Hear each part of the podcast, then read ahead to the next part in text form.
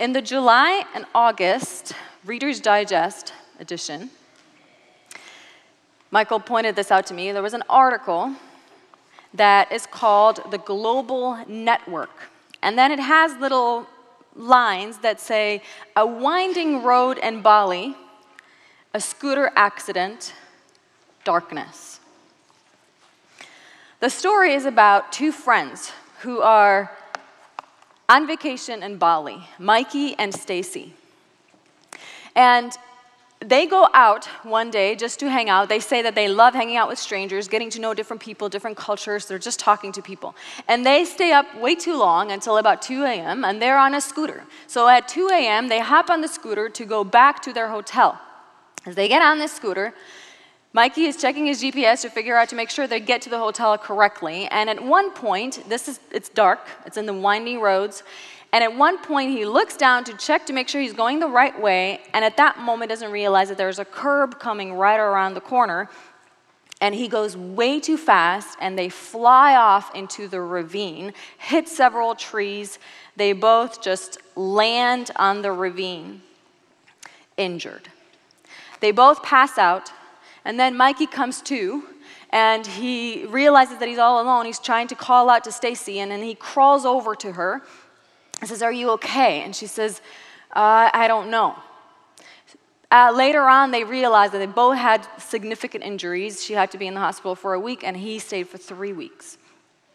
They're bleeding, and he's trying to figure out what to do. She says, Are we going to die? Are we going to die? And he says, No, no, we're not to die. But he can't figure out what to do because he knows that the only phone that he had with him he was left on the scooter. But then he remembers that he has one more phone because he carried a phone in his pocket that he could co- communicate with people in the US on.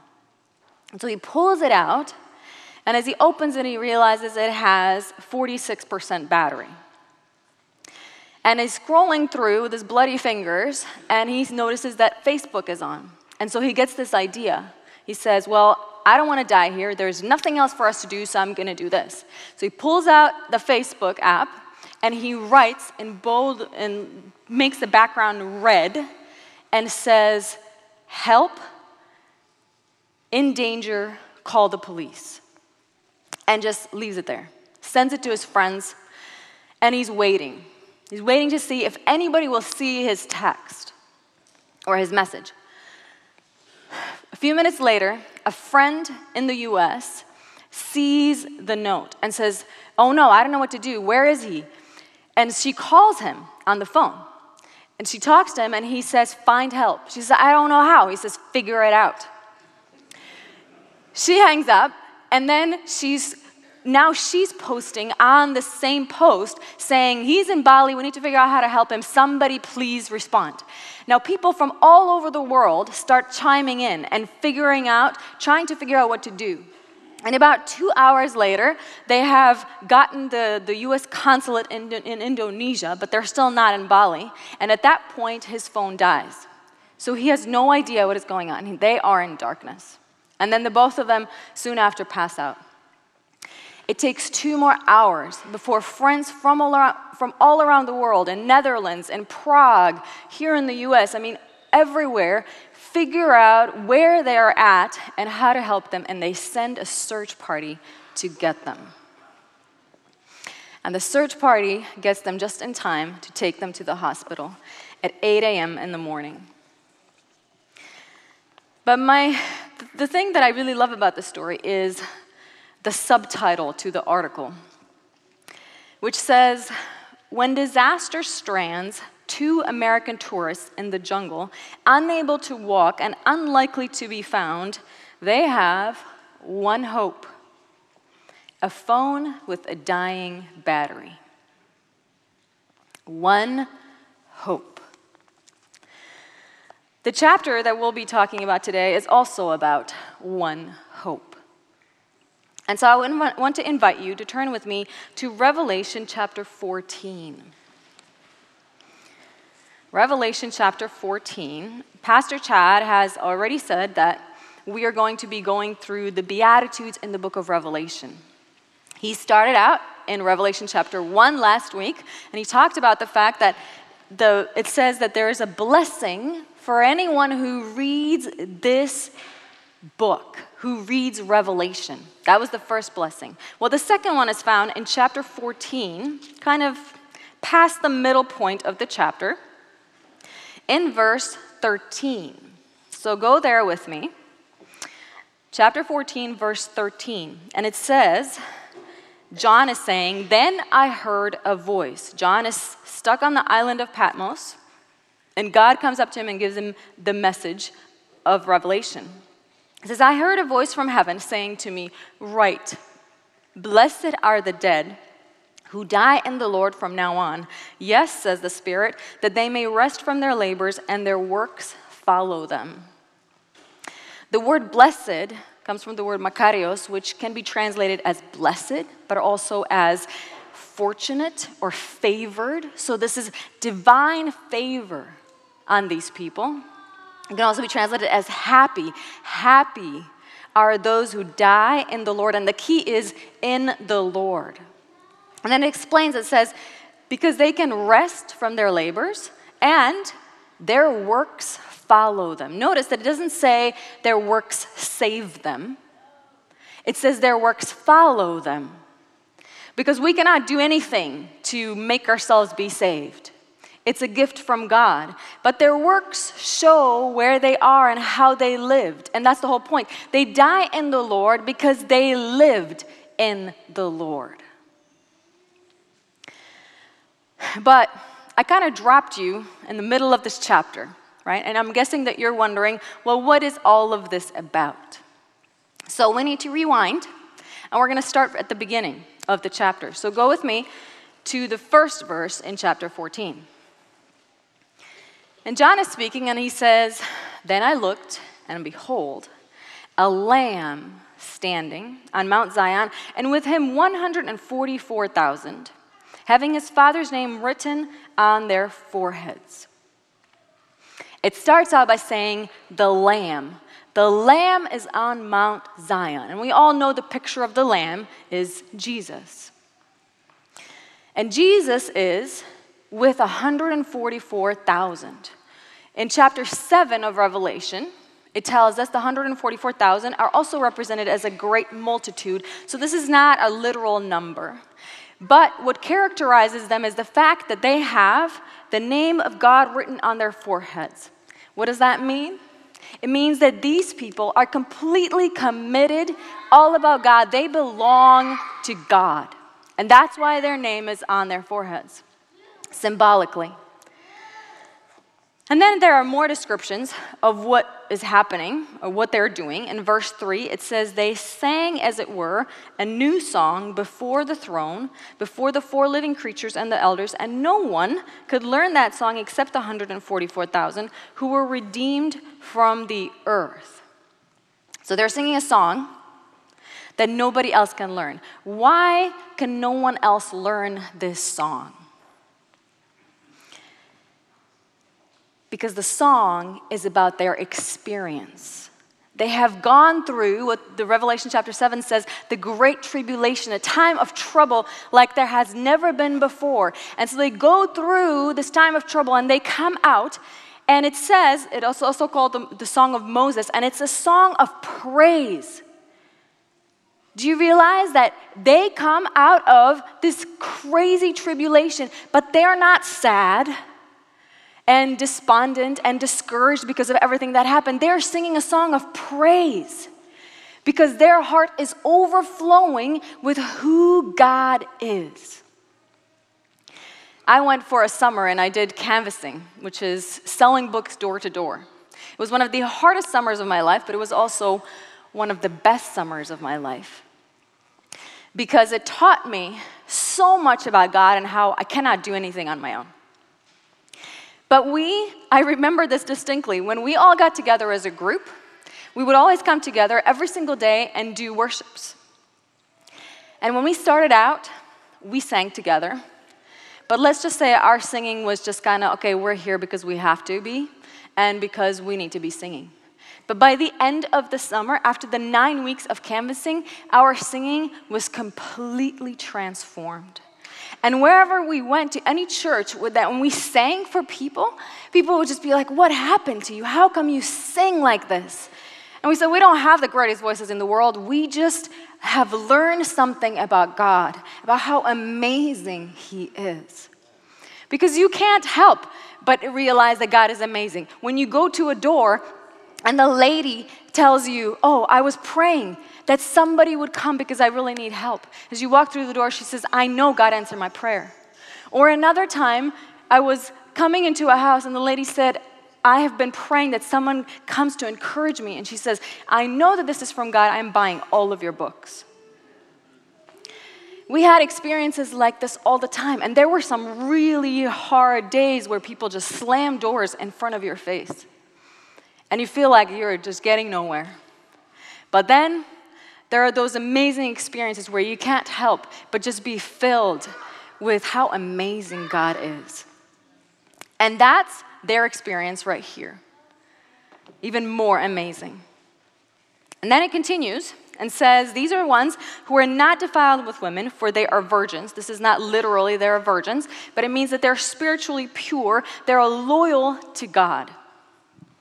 And then there are some more descriptions, like they follow the Lamb wherever he goes, they're the redeemed, they're, the word is of purchased, bought by Christ and they're first fruits to God and the Lamb. The first fruits is from the harvest, the first produce of the harvest, where it says that God takes the harvest in.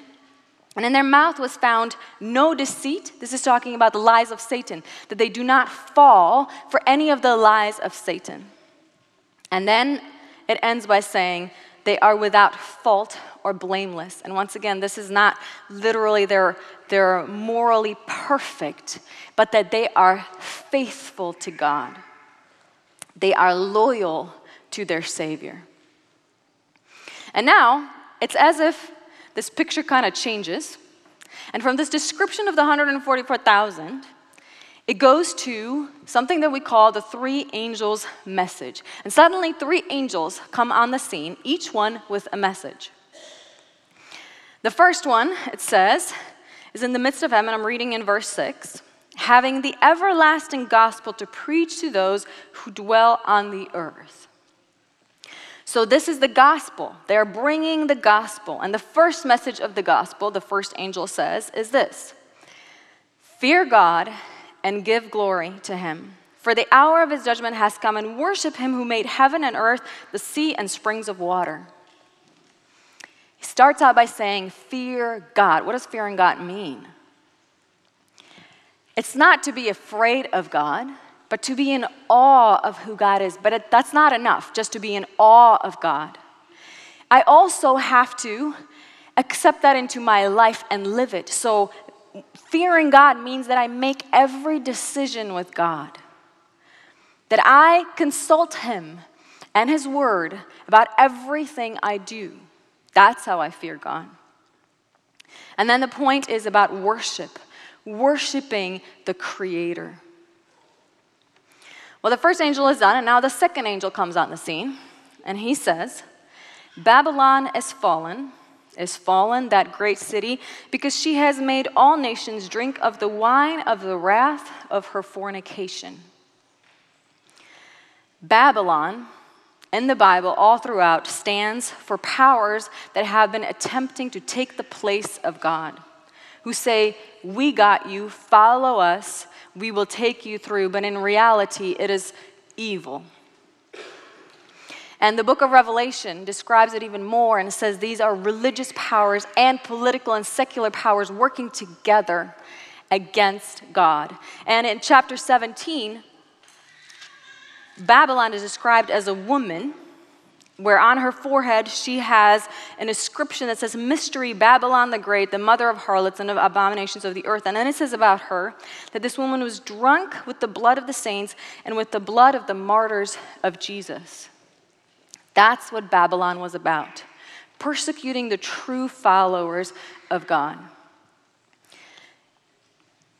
Saying that, oh, yes, we're following God, but in reality, living for Satan, working for Satan. And this message says Babylon is fallen. It's in the past tense to say it is so certain that this will happen that it can be said in past tense. And then we get to the third message, where the third angel comes and says, and now he's speaking to individuals.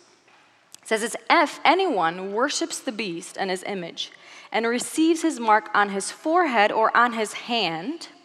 So now it's about worshiping the beast. The beast is part of the Babylon uh, coalition. The forehead stands for thoughts and the mind, whereas the hand for action. So this is saying that these people are giving their allegiance to Satan through their thoughts or through their actions. And then it continues by saying, He himself shall also drink of the wine of the wrath of God, which is poured out full strength into the cup of his indignation. He shall be tormented with fire and brimstone in the presence of the holy angels and in the presence of the Lamb. And the smoke of their torment ascends forever and ever. We know from the study of the rest of the Bible that this is not saying that this burning will be going on forever and ever, but that it is a consuming fire that puts an end to evil. And they have no rest day or night who worship the beast in his image and whoever receives the mark of his name. But the message is not done because verse 12 belongs as part of the third angel's message. And it says this Here is the patience of the saints. Here are those who keep the commandments of God and the faith of Jesus. There is this contrast in that same message between those who choose Satan and those who choose God. And the ones who choose God are described as those who keep the commandments of God and the faith of Jesus. I believe they lived out the song Trust and Obey. What is the third message about, really? It's about who do we serve? Who will you serve? You cannot have two masters, Jesus says. You either choose God or you choose Satan. God has never hidden anything from us. He's very straightforward, and He says, There will come a time where I will put an end to evil, it will not continue forever. So, as I was studying this passage, I was struggling with one thing. Because I knew, and I had taught Revelation many, many times when I was a Bible teacher at Andrews Academy.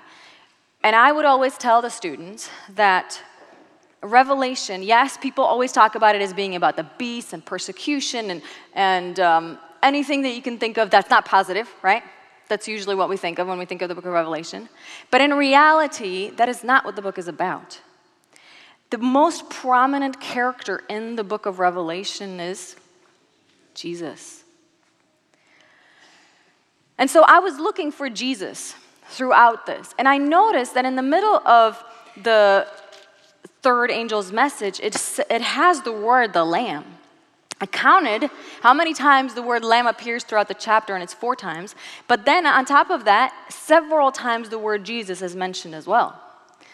Because it's at the first part, the first part of the book, it says the lamb is standing, right? And they're, they're there with him. At the end, in the part that we didn't read, it also says the Son of Man. So it's talking about Jesus bringing in the harvest all the way at the end, second coming and beyond.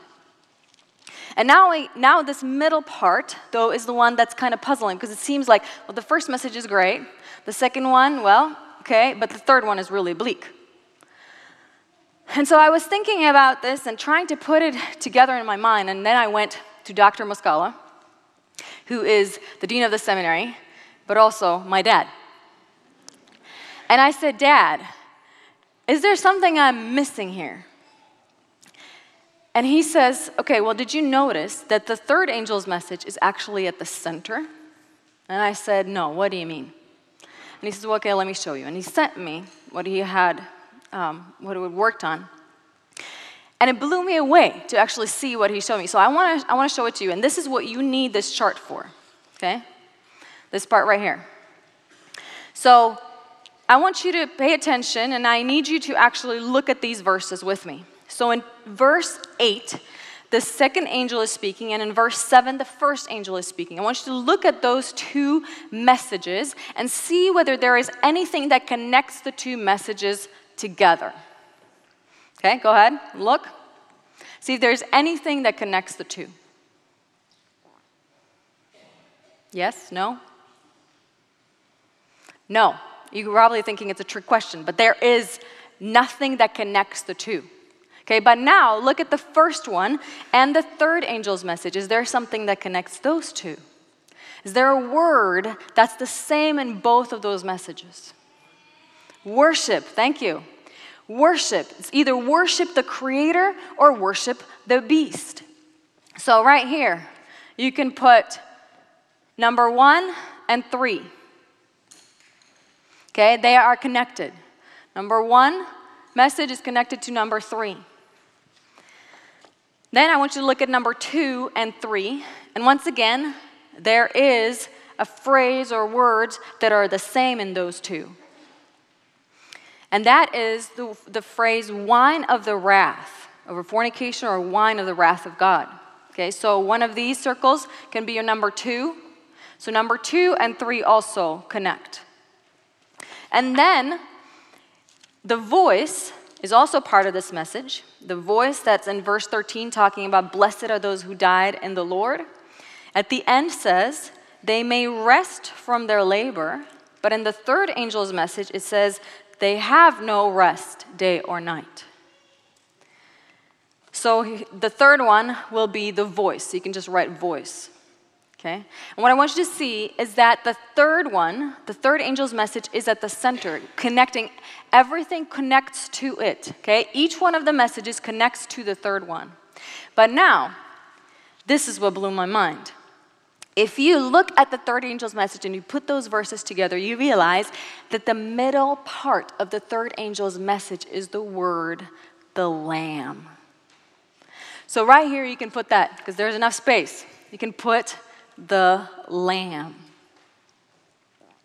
So, right in the center of the message that we think is really dark, full of darkness, there is the Lamb. Okay, but you're saying, okay, yeah, but that's not really a positive message. Well, let me tell you what's going on there. It says that this is all happening in the presence of the Lamb. There is the presence of the Lamb at the beginning, right here and at the end. You know why? Because the presence of the Lamb is always with us. Jesus has always been with us. And this picture right here is kind of like imagine a boat that just capsized, and all these people are out in the ocean, and they're just floating, and they're gonna drown because there is nothing that will help them until a search party comes around and says, We got something for you, we will save you. And they throw out life rings to each person, a life ring. And each person who gets that life ring just says, No, I don't want that. Uh, don't give me that. Oh, no, I don't want it. That is what is happening here. Jesus has done everything for every single person, including dying for us on the cross. And the only thing that we need to do is just say, Jesus, I accept you. I want you in my life. I want you to be my Savior. I want to give myself to you completely and totally. We cannot serve two masters. And there is no middle ground, no matter how much we try to convince ourselves of it. There is one hope, and one hope only, and that is the Lamb.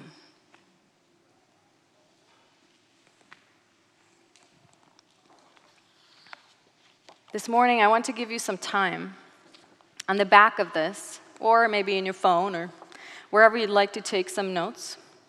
I want you to write a prayer to God. I want you to write a prayer, and whatever it is that you want it to be something short, something long. I'll give you a few minutes to, to do that. But I want your prayer to be a response to the Lamb, to what the Lamb has done for you. So, for example, for me, my prayer is Thank you, Lord, for dying for me. Thank you for being my Savior. I choose you. Help me to live in the Lord so that I can die in the Lord. That's it. Simple as that. I want to give you a few minutes to write it down, and then I will pray and then pause so that you can pray your prayer.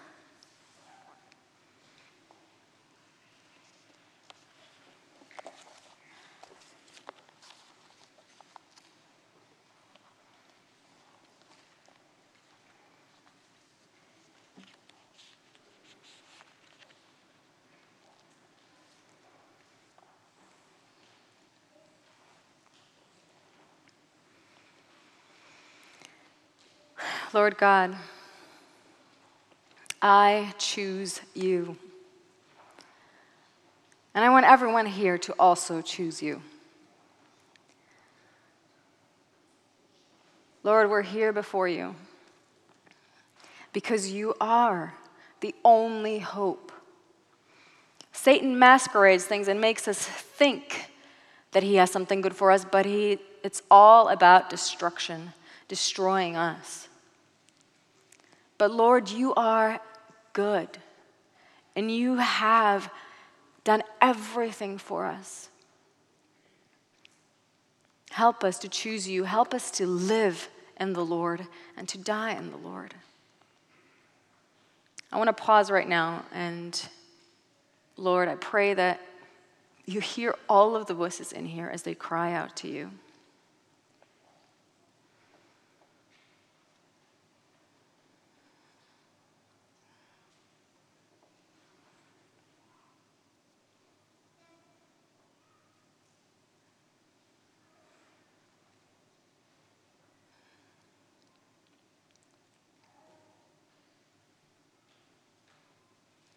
Thank you, Lord, for your sacrifice. Thank you for being the Lamb. Thank you for being our hope. I pray this in your name. Amen.